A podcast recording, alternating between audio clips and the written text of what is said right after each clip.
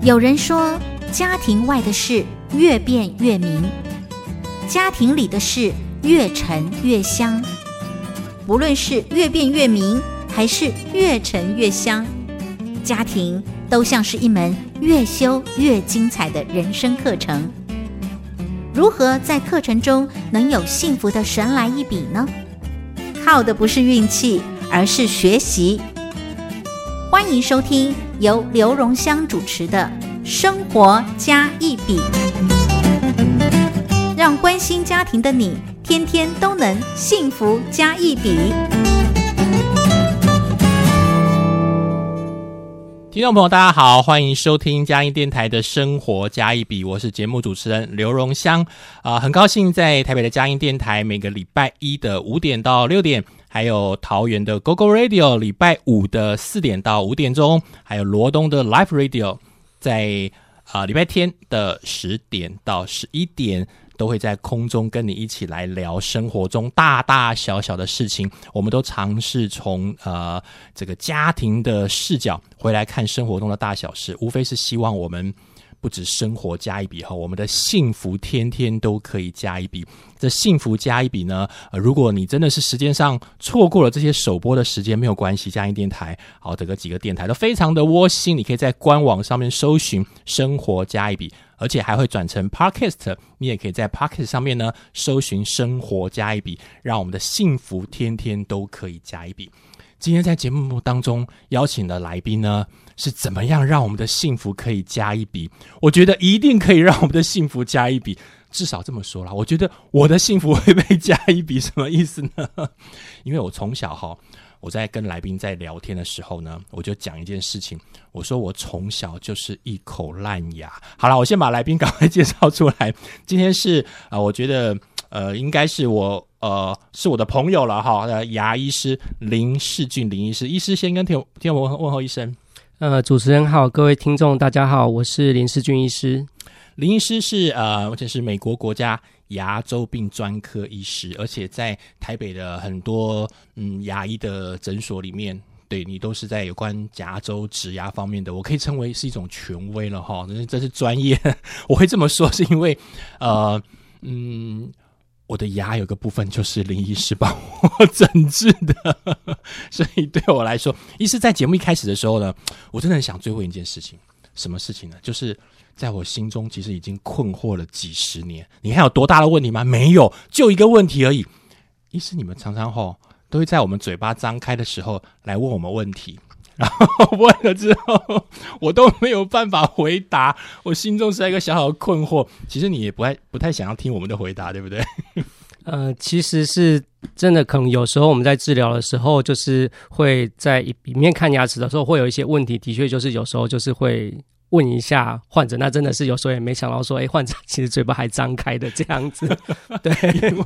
哎，很多听众朋友会不会跟我一起举手？对对对，我有这样困扰。我发现到确实啦，牙医是因为一方面在那个短的时间内哈，很急的想问问题，突然间，哎，对哈，你嘴巴张开，我们只能够哦嗯啊，然后你们就开始读出我们的唇语，还有那个手语的部分哈。好，今天在节目当中呢，我们要聊一个主题。这个主题呢，我自己觉得 我蛮开心的，谈这个题目哈。开心是因为林医师能够回答我们一些呃我心中的困惑，或帮听众朋友来追问一些困惑。不要让你的牙周成了一锅粥。是诶，常常明明我们的牙周的很多的一些嗯，最后要去找医师的时候，好像医师心中都有一些话是不好意思多说，就说你能不能早一点来？你如果早一点来的话，可能就没有现在的状况了。可是它就发生了，所以林医师，我想要先来请教你一下哈。其实我们对于牙周病、牙周的部分哈，我直接提到牙周了，因为牙周出现状况的时候，我们会出现很多很多的迷思。这么说好了，医师，我们应该怎么样来确认这个叫牙周病呢？呃，一般如果要确认说是不是有牙周病的话。基本上还是要让牙科医师来检查跟诊断，说是不是有牙牙周病的问题。那如果说是自己平常也是有几个方向来呃观察，说是不是可能有牙周病的一些状况。譬如说，第一个就是呃刷牙的时候会流血哦，那因为牙周病有时候会造成呃牙龈流血的状况。那当然，第二个就是说，如果自己觉得说，啊，自己的牙龈啊肿胀、疼痛不舒服，那这个也可能是一个牙周病的一个状况。这样，那第三个就是说。啊，如果觉得自己的口腔有一些异味，那因为牙周病本身的一些细菌，它会有呃产生一些呃味道、一些气体出来，所以这也是可能会有呃牙周病的一个状况。这样，那当然第四个就是说，如果觉得自己的牙齿。松动啊啊，吃东西没力啊，咬东西咬不下去，那这个也可能是一个呃牙周病的一个状况。不过这些当然有其他的原因，也可能会造成类似这样的状况。所以说啊，我刚刚讲的那几点，就是说如果类似这样的状况，我就会建议啊呃各位听众朋友赶快去找自己信任的牙医师来检查是不是有牙周的问题。那即使不是牙周的问题，也可能是其他的问题，就赶快治疗这样子。所以有时候我们其实。自己留意一下哈，稍微在意一下那些症状是会出现的。比如说刚刚医师所提到的，我在边边呃听医师这么回答的时候，我就偏就就想我们小时候听到的一些解决的方法。比如说他发说啊，你那个牙龈出血，我告诉你就是牙刷用用的不对，可能也有可能呐。哦，你刷太用力，可能也有可能呐。然后牙龈开始肿胀，肿胀，我跟你讲，拿个盐巴自己撸一撸，撸一撸，因为牙因为盐巴消炎。啊，录完之后呢，哎，你看比较好了吗？好像也就不以为意了。所以，我我我觉得像这这样的状况，也许像医师所说的，初期好像我们这个消炎一下处理，但是我们不以为意之后，那个细菌其实一直在里面，对不对？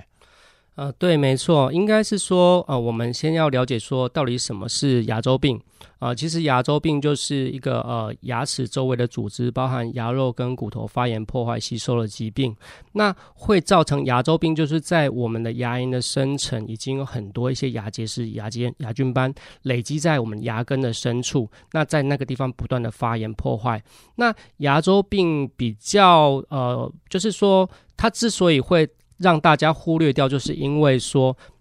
大部分牙周病的患者其实他不会感觉到疼痛或者是不舒服啊，因为它是一个慢性的发炎过程，所以它等于就是有点类似像温水煮青蛙的方式，慢慢的破坏你的牙周组织，然后造成啊。骨头的流失，然后造成这样呃牙周病的一个状况，这样子。所以说呃，一般如果说是要嗯来治疗牙周病的话，还是呃要让医师检查，然后确认以后，然后来做治疗会比较好。因为其实我们做做牙周病的治疗，一个最大的一个呃重点，就是要把牙根、牙龈深处在牙根上面的那些牙结石、牙菌斑做清除。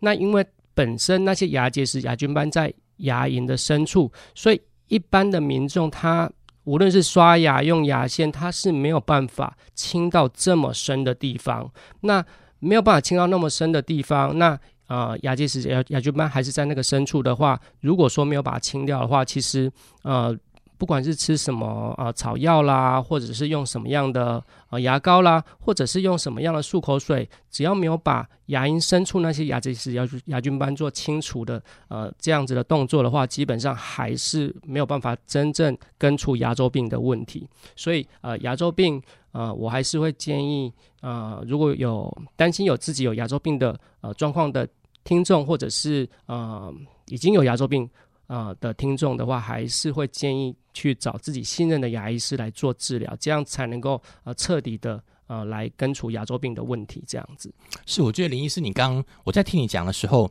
我至少觉得被提醒了两件事情哈，也是我们常常容易忽略掉的部分。一个，其实我觉得我们都很能忍，就是觉得一点点痛还好啦，酸酸痛痛的，一下就一下就过去了。可是我们却忽略了那种三不五时的疼痛，一定有原因的。可能是因为发炎，可能是什么状况，我们就采取一些觉得很方便的方法，就像林医师所说的啊，用一点什么含有一点盐的牙膏啊，或者是抓抓草药啊，或者一定是上火，告诉你就是上火了，所以呢，你要怎么去用什么什么疗疗效，然后这个部分呢就延误了。第二件事情就是你刚刚提醒的，我觉得蛮蛮好的，我们都以为我们可以清得干净，可是有些部分真的是属于。这个牙周已经到比较深层一点的时候，然后我觉得那不是我们能够处理的部分。那如果又拖延的时间的时候，我觉得更可惜了。所以以前哈，我真的没有没有太大的那种，我是非常不好的示范。我真的是从小牙齿不是很好，我也很能忍，然后也告诉我自己其实 OK 的。一路上牙医师都会提醒我一些事情。那后来我真的发觉到，呃，真的得重视这样的部分了。那我也我也被提提醒到说，真的，一段时间要回来给医师看看以外呢，你们确实有你们自己的诊治的方法，能够清洁到比较。叫什么比较深层嘛，哈，比较深深度一点的，才能够把那个给给处理掉。我觉得这两个部分哈，是我发现到，不管是我还有我们自己为人父母之后，那个小朋友开始出现一些牙齿状况的时候，我们会被提醒。但我觉得有的时候有一些父母和听众朋友，我们要稍微留意一下。我们觉得我们好像不是很不啊，觉得还好不以为意的事情，当我们的小朋友也出现类似症状的时候，我们真的要小心。一个是可能在我们身上，我们已经已经出现牙周的状况了，我们现在正在治疗过程当中。可是对于孩子来讲，他慢慢在成长，成长的时候呢，一不留意，牙周也是会出现状况的。所以林医师，你也会发觉到说，牙周其实好像不一定跟年龄有关系，对不对？如果很小小朋友也会出现这样状况。呃，其实呃，主持人说的没错，因为我们其实牙会造成牙周病，就是大部分会跟呃清洁上面会有一些关系，就是说可能有些人他呃虽然有刷牙，但是刷牙方式可能不是那么正确，或者是有些人他可能啊。比较没有在用牙线，或者是呃用牙线的时候呢，它并没有把每一个牙缝都清洁干净。那这样的话，都会造成我们的口腔里面啊，尤其是在牙齿跟牙龈的交界累积呃牙菌斑这些细菌，然后造成呃牙周病的问题。这样子。刚医师又提到一个部分，我我对于以前哈有出现那种清洁，就是尤其是牙线的部分。我自己的经验啊，不代表大家了，好像只有我我比较懒一点。我发觉到每个医师都会跟我讲说，你刷完牙之后哈，真的不要忽略用那个用那个牙线，牙线可以把那个牙菌斑哈清一下。其实我有我有在听啦。但是我发觉到说牙菌斑在哪，我才搞不清楚在什么地方。然后医生说：“我跟你讲哦，每一颗牙呢，要这边说还示范给我看，你看这边刮出来就有，哎，这边刮出来就有。”我说：“哦，还还还真的是刮出这个部分呢。”但是说归说，自己去清的时候呢，还是会有它困扰的地方。所以其实医生会发觉到说，我们在基本清洁的时候，刚刚所提到了嘛，一个是我们其实蛮能忍的，忍着忍着就发觉到痛下去之后，直到。发现到真的有状况了，去找医师啊，出现一些实际的状况。第二个东西就是刚刚提到的时候，我们在清洁，以为我们清的干净，但实际上面还是要回到诊所里面，还是要回到医院里面去，请专业的牙医师能够协助我们，而且医师所提到是可信任的，你自己呃认认识可信任的，请他来做一个清理。是那这样来回的做的状况当中呢，我还是会发现到是一个状况哈，就是我们在善用这个。我我我先这样帮听众追问一下，一个是当然我们到了医院里面有医师专业的处理方式，那有一些部分呢是我们还没进诊所之前，我们也意识到有这么一点点不舒服，或者是有稍当然有不舒服，一定医师提醒要回诊所里面去，但是还没有这样不舒服的时候，我们已经发现到牙齿。好像有点脏脏的，有一点所谓的牙菌斑，那个白白出现的时候，我们这种对于我们牙齿相关的保护的部分，林医师有没有一些提醒？呃，当然我们要保护我们自己的口腔健康跟牙周的健康。呃，第一个就是说，一定每天要刷牙。把我们牙齿跟牙龈交界那些牙菌斑清掉，然后再来就是说，因为林医师，我们每天要刷几次啊？呃，我会建议至少早晚各一次。哦，然后再来就是说，我们牙刷因为没有办法刷到牙缝的部分，所以呃，牙缝的部分我会建议用牙线或者是牙尖刷来清洁。那有些呃患者他。会有用呃冲牙机、冲牙器的一个习惯，那我通常就会建议患者，就是说冲牙器它是属于比较辅助的方式，可以跟。牙线或牙间刷并用，但是我比较不建议，就是说单纯用冲牙器去取代牙线或牙间刷。那如果说可以一起并用的话，这样子可以相辅相成，这样我是觉得是 OK 的。这样子，好，我想林医师初步先跟我们提醒了一下，有一些呃可以提前保健的一些方式。好，听我们先我们先听一段音乐，回头来呢，我真的有呃。蛮多的好奇，想要追问一下林医师的。刚好林医师今天百忙当中有机会能够邀请到他哈，我几乎是硬凹，请他能够来现场跟听众朋友来聊一聊，对于牙齿，尤其是牙周，我们特别聚焦牙周。当牙周产生了一些病变之后，后面造成的一些影响性哈啊，真的是好好分享。也许有机会我也来分享我的经验谈。我们待会回来。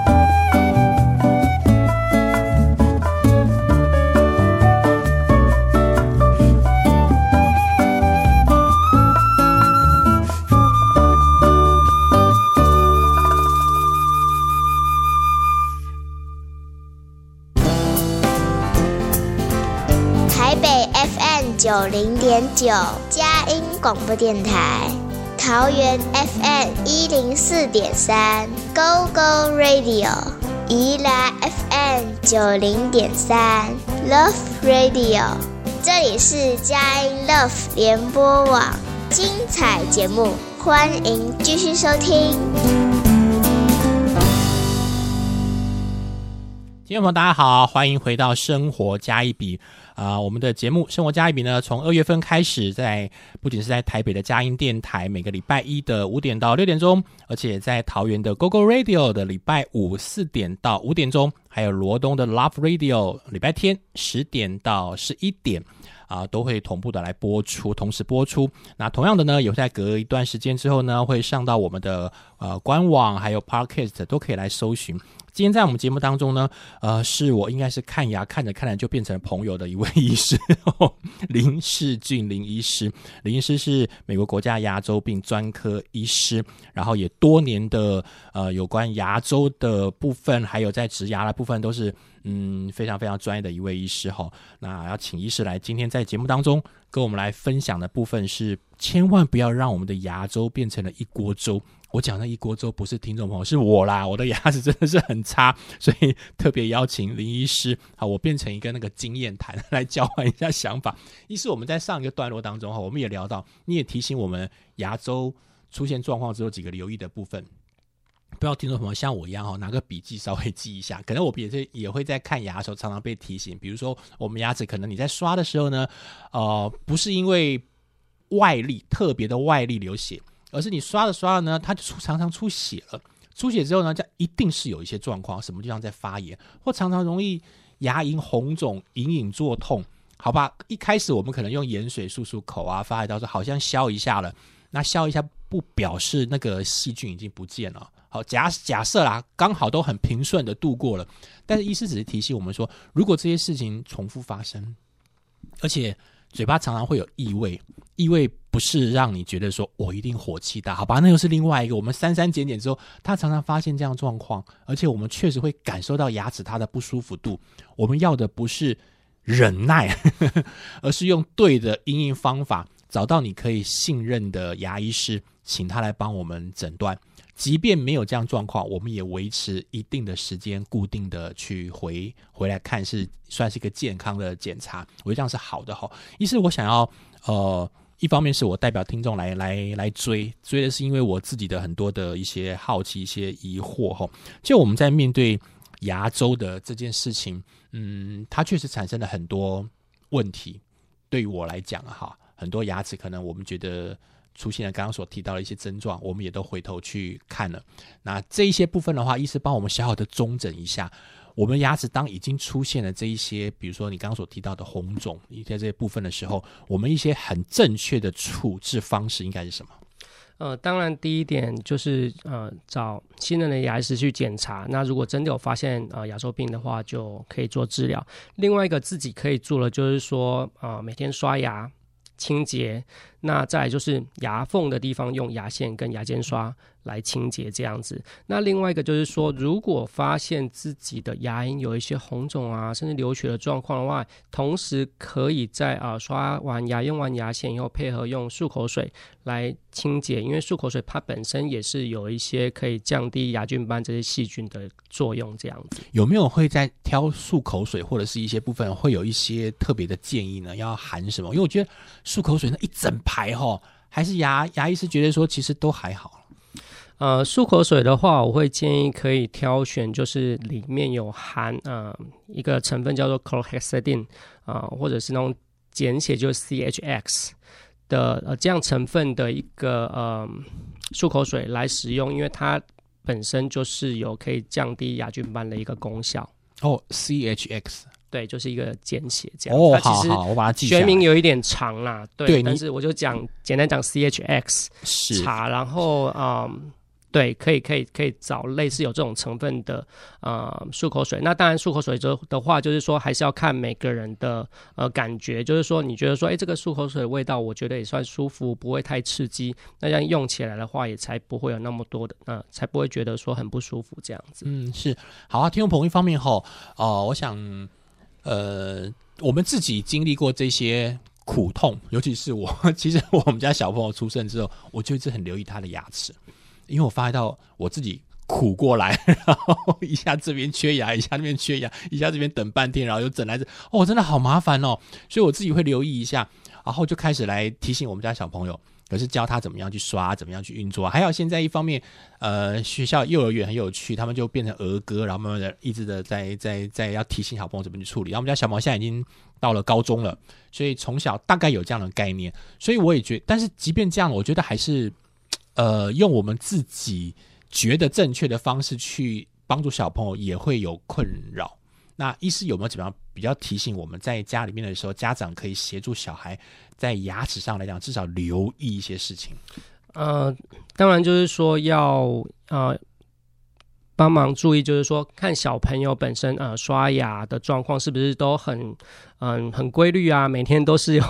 赖皮，对，就是都都都有乖乖的刷牙啦，至少早晚都刷，然后再就是用牙线跟牙尖刷啊清洁牙缝，然后另外一个部分就是说一定在用牙线的时候要每一颗牙齿。的牙缝都要做清洁，啊，因为常常我会遇到患者，就是说他在用牙线的时候呢，他其实只有清，觉得说有塞食物的那些牙缝，那其实我都会建议患者要每一个牙缝都清，因为第一个。呃，我们其实有时候有塞食物，不一定会有感觉，所以其实靠感觉是不准的。那第二个就是说，今天如果牙缝本身没有塞食物的话，还是要用牙线，因为每一个牙缝一定会有卡牙菌斑，那就是造成呃牙周病的一个元凶。所以我都会建议患者要呃每一个牙缝都要用牙线清洁。再就是说，呃一个一个小技巧啦，就是说我。一般比较会建议，就是说患者先用牙线整个清过牙缝以后再刷牙，因为当我们把牙缝里面那些食物残渣都清掉的时候，我们在刷牙的时候，牙缝里面就不会有那些食物残渣去影响到我们刷牙清洁的效率。这样子，哇，所以其实我方我我我的方法错了耶，我就习惯反过来耶，我就先刷。刷完之后呢，发现说哦，这个已经刷的很干净了，觉得那个舌头一舔，哇，觉得好像已经都没有那种很不舒服的感觉了。再开始用牙线来清，其实医生比较建议是反过来的，对不对？对对，没错。我们先把它全部清完以后，然后牙齿再用牙刷清一遍。对，因为牙刷刷不到牙缝，没有办法把牙缝里面的一些食物残渣清掉，所以说如果我们是先。啊，刷牙的话，基本上我们的牙缝里面还是有卡那些食物残渣，所以说我会建议先用牙线把牙缝都清干净了以后再刷牙，这样子就里面不会有一些食物残渣去影响到我们在牙刷的呃刷牙的效果。这样，那林医师，我想说，呃，对你来讲，因为你们的经验非常丰富了，常常也在啊很多像我这样牙齿。不是很顺遂的，不是很愉快，跟牙齿相处不太开心的一些病患到你面前的时候，你也会看到一些，呃，嘴巴一张开之后，你发现说，哇，如果提早一点听我的建议该有多好，然后发现到一些那个牙齿的一些一些一些部分，那你会你会自己的经验当中意识到说，呃，除了刚刚的清洁，然后有一些牙齿看起来之后。我们自己会发现到一个状况啊，就是牙齿已经出现一些状况，我们就来来回回来回来回来回，然后我的意思是说，嗯，有的时候医师也会提醒我们一些，就这个牙齿到底保不保得住，或者这个牙齿我该怎么去处理？我觉得要怎么样提醒我们一些正确的观念，要不然我们都觉得好像医生很想拔我牙，哎，好像不是这么回事。嗯，我想，所以这是这个就是回到我，我会建议患者去找自己信任的医师啦，因为。的确，有时候在判断这一颗牙齿需不需要拔的时候，这个是需要靠医师的专业。所以说，我会建议听众找自己信任的医师，然后来呃评估一下这一颗牙齿是不是呃可以留下来，或者是说会需要拔掉。那一般医师其实都是替患者着想，如果说可以留下来的牙齿，一般还是会留下来。那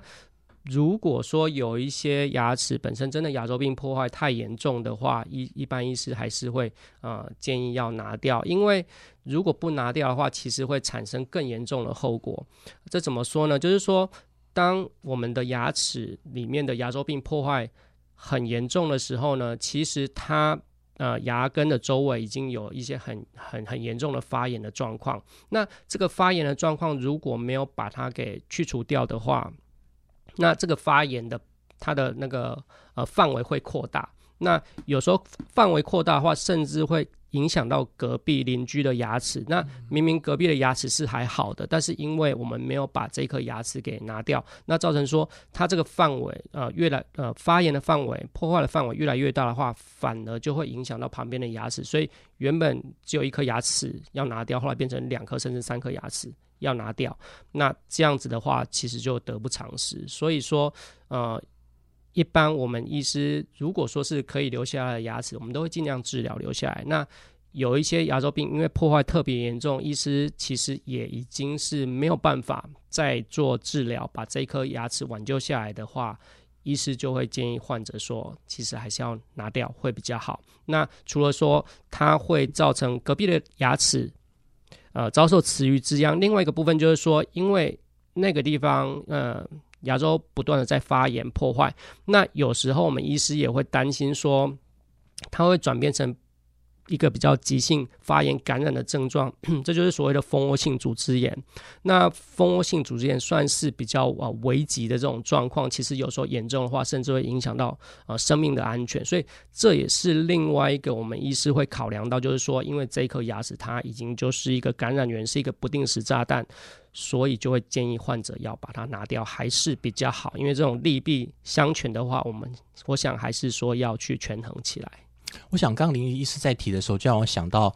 我的我的我的好朋友，也跟我同病相怜，我们牙齿也是有这样状况，也确实是刚林医师所提到的状况。那个时候最初他在诊治的时候，医师也是提醒他，就其他的医师他自己去信任的医师，跟他讲说，你这个牙齿后你应该要怎么处理比较好。他也不是不以为，一方面应该说太忙了，忙的医师说接下来必须要多少时间，可能要回来，他就想说好像没有那个空档哎，他就说那可以怎么样处理？那医师也大概知道他的他的他的他的拒绝，好，医师还是会把该说的讲清楚。确实就发现刚刚像林医师所提到的症状，他就影响到隔壁的。隔了一段时间以后呢，事情所谓的忙完，但忙完没有到真正的完，而是他不得不回来了，因为隔壁的鸭子出状况了，所以他确实其实，在我们肉眼看不见，我们以为就是这一颗就这一颗，但实际上它是不是感觉有点像树根一样哈？是串在一起的，就是彼此牙齿之间是有那个关联性的，所以我们就以为我只有这一颗在痛，处理掉这一颗就好了。我觉得这也是这段时间，呃，我在。我在牙齿整治的过程当中，边听边学的一些知识，因为我觉得我们都比较照以前的逻辑，觉得一颗就是一颗，拔掉或怎么样，再大就那就算了。可是发一到说没有，而且不止现在，我觉得很多牙齿，像医师所所说的，如果真的已经遇到了所谓的不可挽回的评估的部分之后，当然就是一个信任的医师，我们觉得把专业交给专业的人。然后他解释完了，我们可以尽力的听得懂，我们可以追问。我觉得医师是愿意回答的哈。至少我在跟林医师沟通的时候，林医师都会一直听我说，听我说。也许不是很认同我这种偏颇的说法，但是他都会一直听完。听完之后跟我讲，嗯，我觉得呢，应该什么什么会比较好。一样的，我想刚回来就发现到说，当我的朋友也是一样，就遇到个状况，不得不拔以后呢，就会产生一个情况，原本只是一颗，之后变成两颗，两颗处理掉之后呢？就悬在那边了啊，他就开始要遇到后面其他该有的一些问题了。听众朋友，我们先听一段音乐，回头来呢，我再请教林医师。一方面也是我个人经验，因为我呃前段时间刚好在面对牙齿也是缺损之后。我自己刻骨铭心的经验，一定要跟听众朋友来聊一聊。而且就是林医师以他专业来讲的话，怎么提醒了呃提醒了一些相关遇到类似我这样状况的一些啊牙齿上需要求助的人的一些建议。就是尤其面对到当牙齿缺下来之后，那个植牙的概念哈，一定要先有一些基本观念，我们才会做这样的选择。待会回来。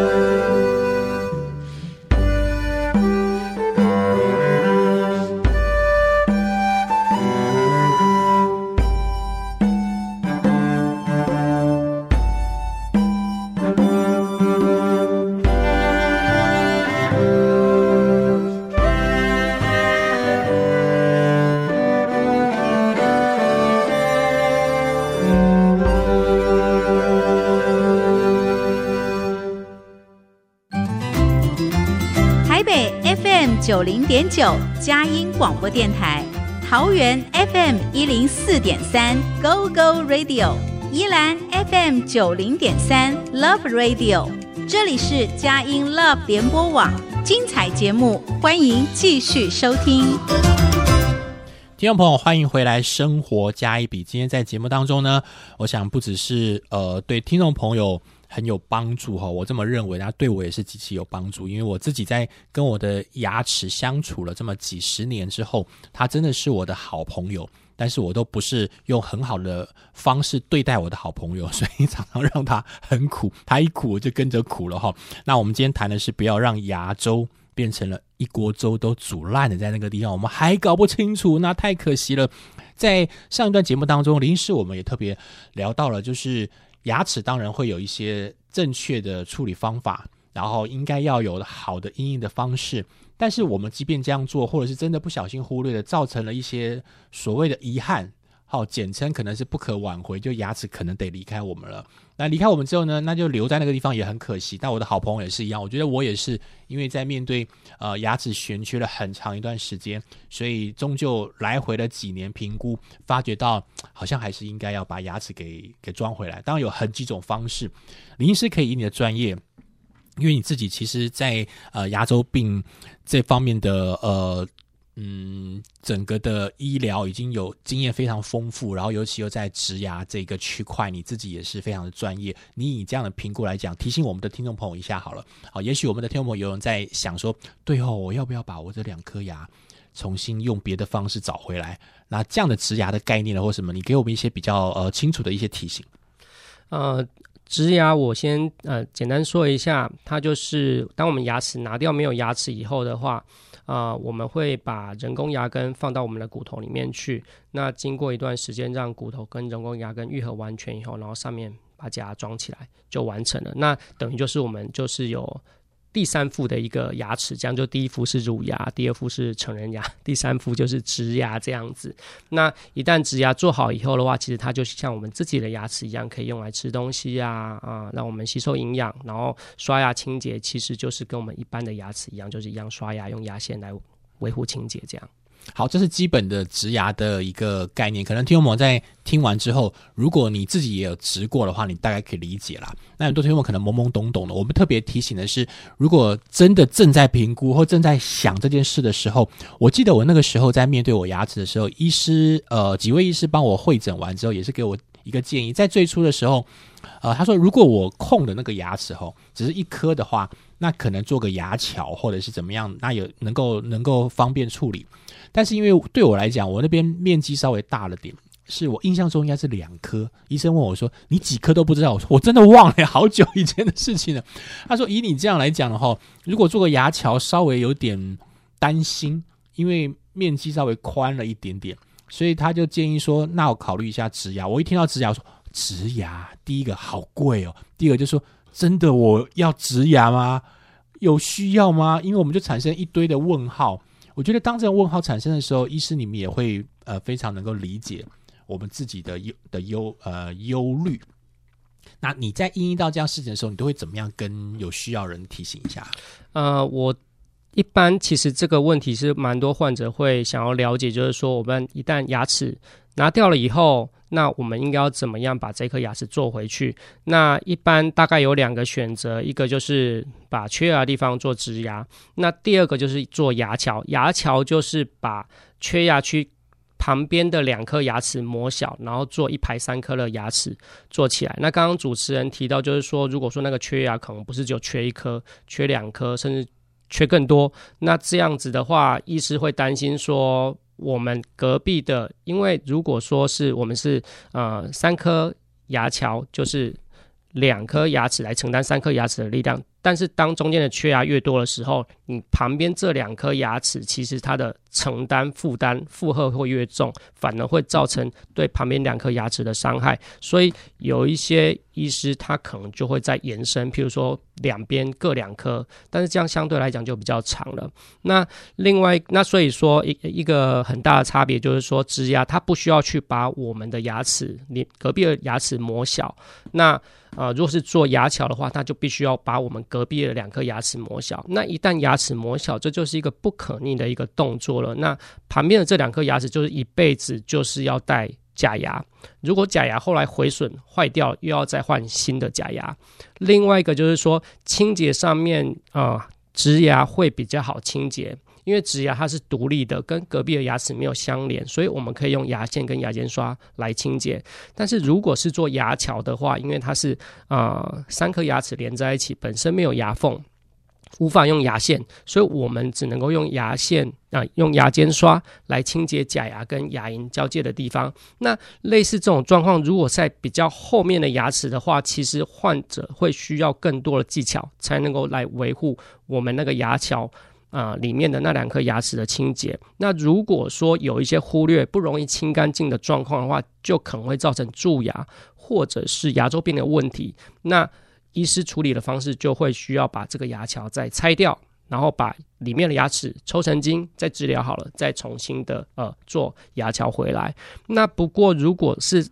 在这个阶段，有些患者他就会思考说：我今天是因为做了牙桥，造成我不容易清洁，而需要把假牙拆掉，重新抽神经。如果我再用同样的方式做牙桥起来，会不会仍然不容易清洁？那造成后来的一些问题呢？所以有些患者在这个时候，他其实就会考虑到说：那这样我还是缺牙地方做植牙好了。那因为隔壁的两颗牙齿已经磨小颗了，所以他仍然还是要套新的牙套起来，所以。呃，原本在最一开始的时候，其实只需要把缺牙区种一颗植牙，但是后来就变成一颗植牙，隔壁的两颗还是要戴假牙这样子。所以，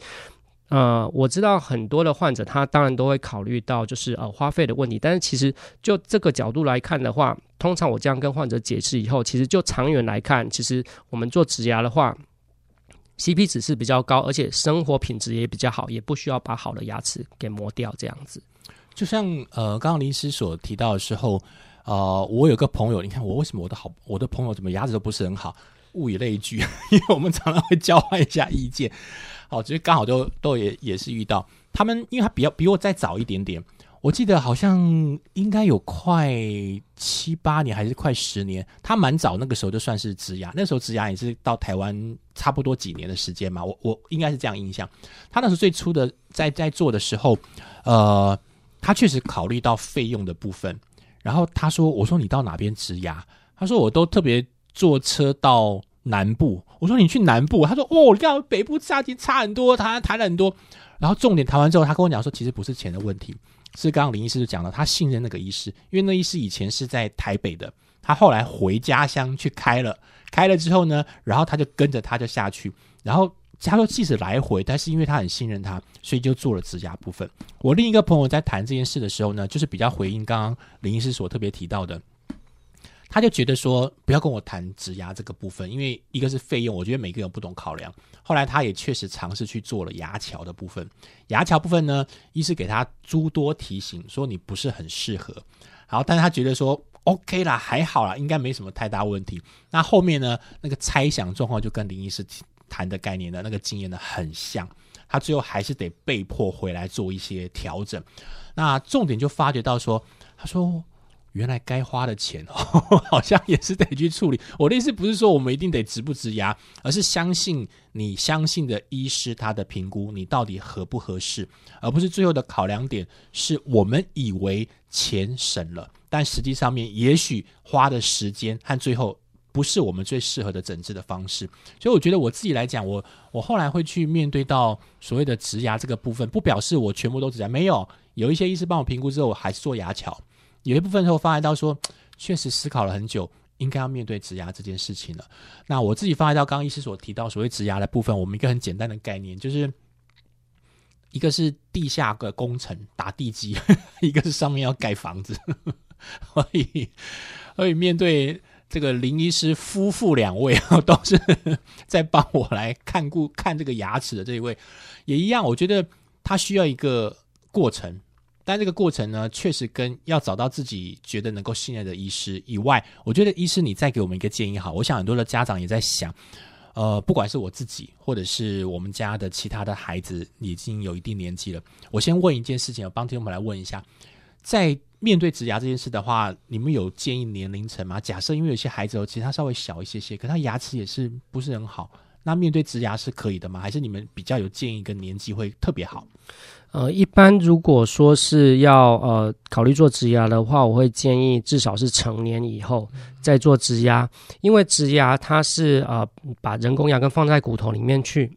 那如果是还在发育中的小朋友的话，因为他的骨头啊、牙齿的位置啊都会有一些变化，但是我们植牙它的位置是。不会变的，所以这样子可能就会跟后来我们假牙后来跟呃旁边的牙齿就会有一些落差这样子，所以呃年龄上面的话，我会建议呃基本上是成年以后就是已经。发育完全了，都稳定了以后，然后再做植牙，这样会比较好一点。那讲到年龄，如果稍微年长一点的合适吗？呃，基本上年长的患者，七八十岁甚至更年长的患者，呃，其实都是可以做植牙的。我们在做植牙的时候，我们主要考量到的是患者本身的身体状况。啊，如果患者本身有一些系统性的疾病，譬如说是糖尿病、呃高血压，那是在一个不稳定的状态的话，我们就会建议患者要去找医师来控制稳定。那如果是已经是有稳定服药，然后都糖尿病、血糖的指数、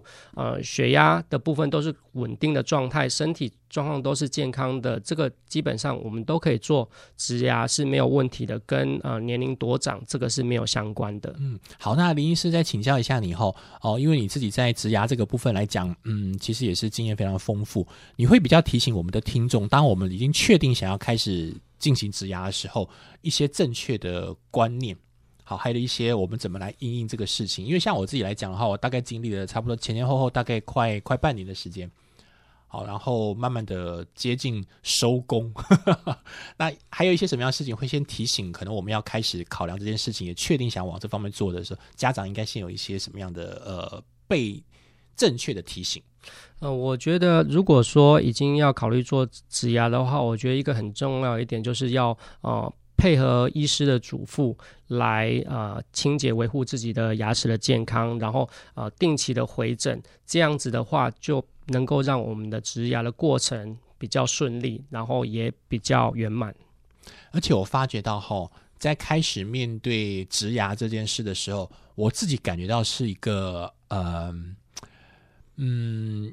因为我们一定会有点紧张。所谓紧张的意思是说。第一个，我的工程在我的嘴巴里面动，我从来没有发到说你在干什么？为什么要叮这样钻进去？好了，这个声音发出来，很多听我够了，我又看牙齿。好了，医师是来协助我们的哈。那当这个工程开始进行了之后呢，我发觉到好像我们在呃吃东西的时候，或者是在使用这边的时候，因为像我我来讲，要经历的。半年的时间，所以这半年我都会开始发觉到我的嘴巴好像我的清洁还有什么部分应该要跟以前不太一样，甚至在咬东西都要做一些。你们会怎怎么样先让所有的患者安心吗？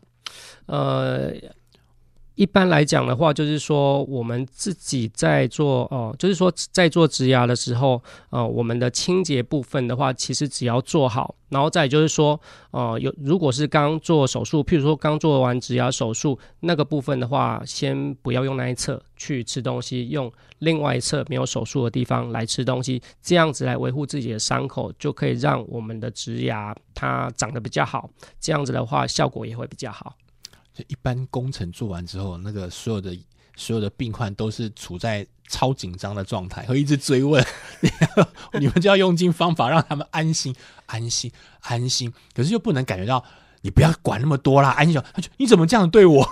所以每个人点个病患在当下都很需要需要那种心情上的求助哈啊，确实我也会我会这样提示，因为我那时候开始在进行牙齿的工程的时候呢，然后也让我不是很安心。因为我发到第一次碰到这样状况，因为所有在面对植牙的时候，都会觉得会去查所有的网络上各种资料，每个人就会有一堆叫做极其热心的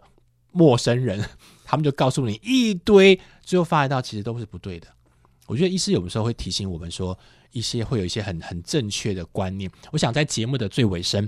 林医师你能够提醒我们一下，当我们开始面对到植牙这件事情，不管是植牙或牙周，你会提醒我们的家长。可以怎么样来用一个正确的观念来面对我们呃牙周牙齿的保健乃至于植牙整个部分吗？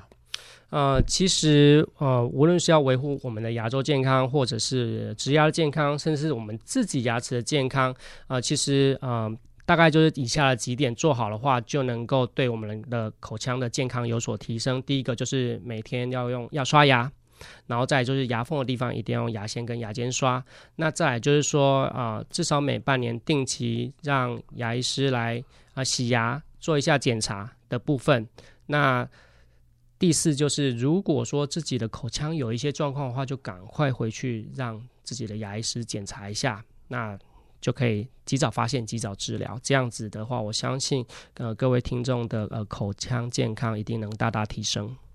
我想今天在节目当中呢，我真的是被医师提醒了不少的事情，也让我以前的经验能够超能够呃不愉快的经验，慢慢的能够修正。尤其是有一个健康的观念之后，才能够知道我们的牙齿跟着我一辈子，我怎么能够不好好关心他们？我们常讲一句话哈，大家都朗朗上口，预防胜于治疗。可是讲归讲，面对牙齿，我们还是最后变成治疗，缺乏预防的观念。如果我们有一个预防的观念，能够先行先协助，就有可能把后面被迫得需要治疗的能够降到最低。但不表示我们不需要治疗，因为老化。确实，各种不可抗拒的因素，还有可能遗传的因素，都有可能影响影响了我们的牙齿。但像医师在节目当中不断提醒我们的，找到一位我们值得信任的牙医师，然后跟着医师，能够听听看他的专业想法，跟他沟通。我想很多医师都一定会很乐意的分享我们。他他对我们的一些评估，然后你就带着一个信任的心，然后开始面对专业，把你不懂的去询问。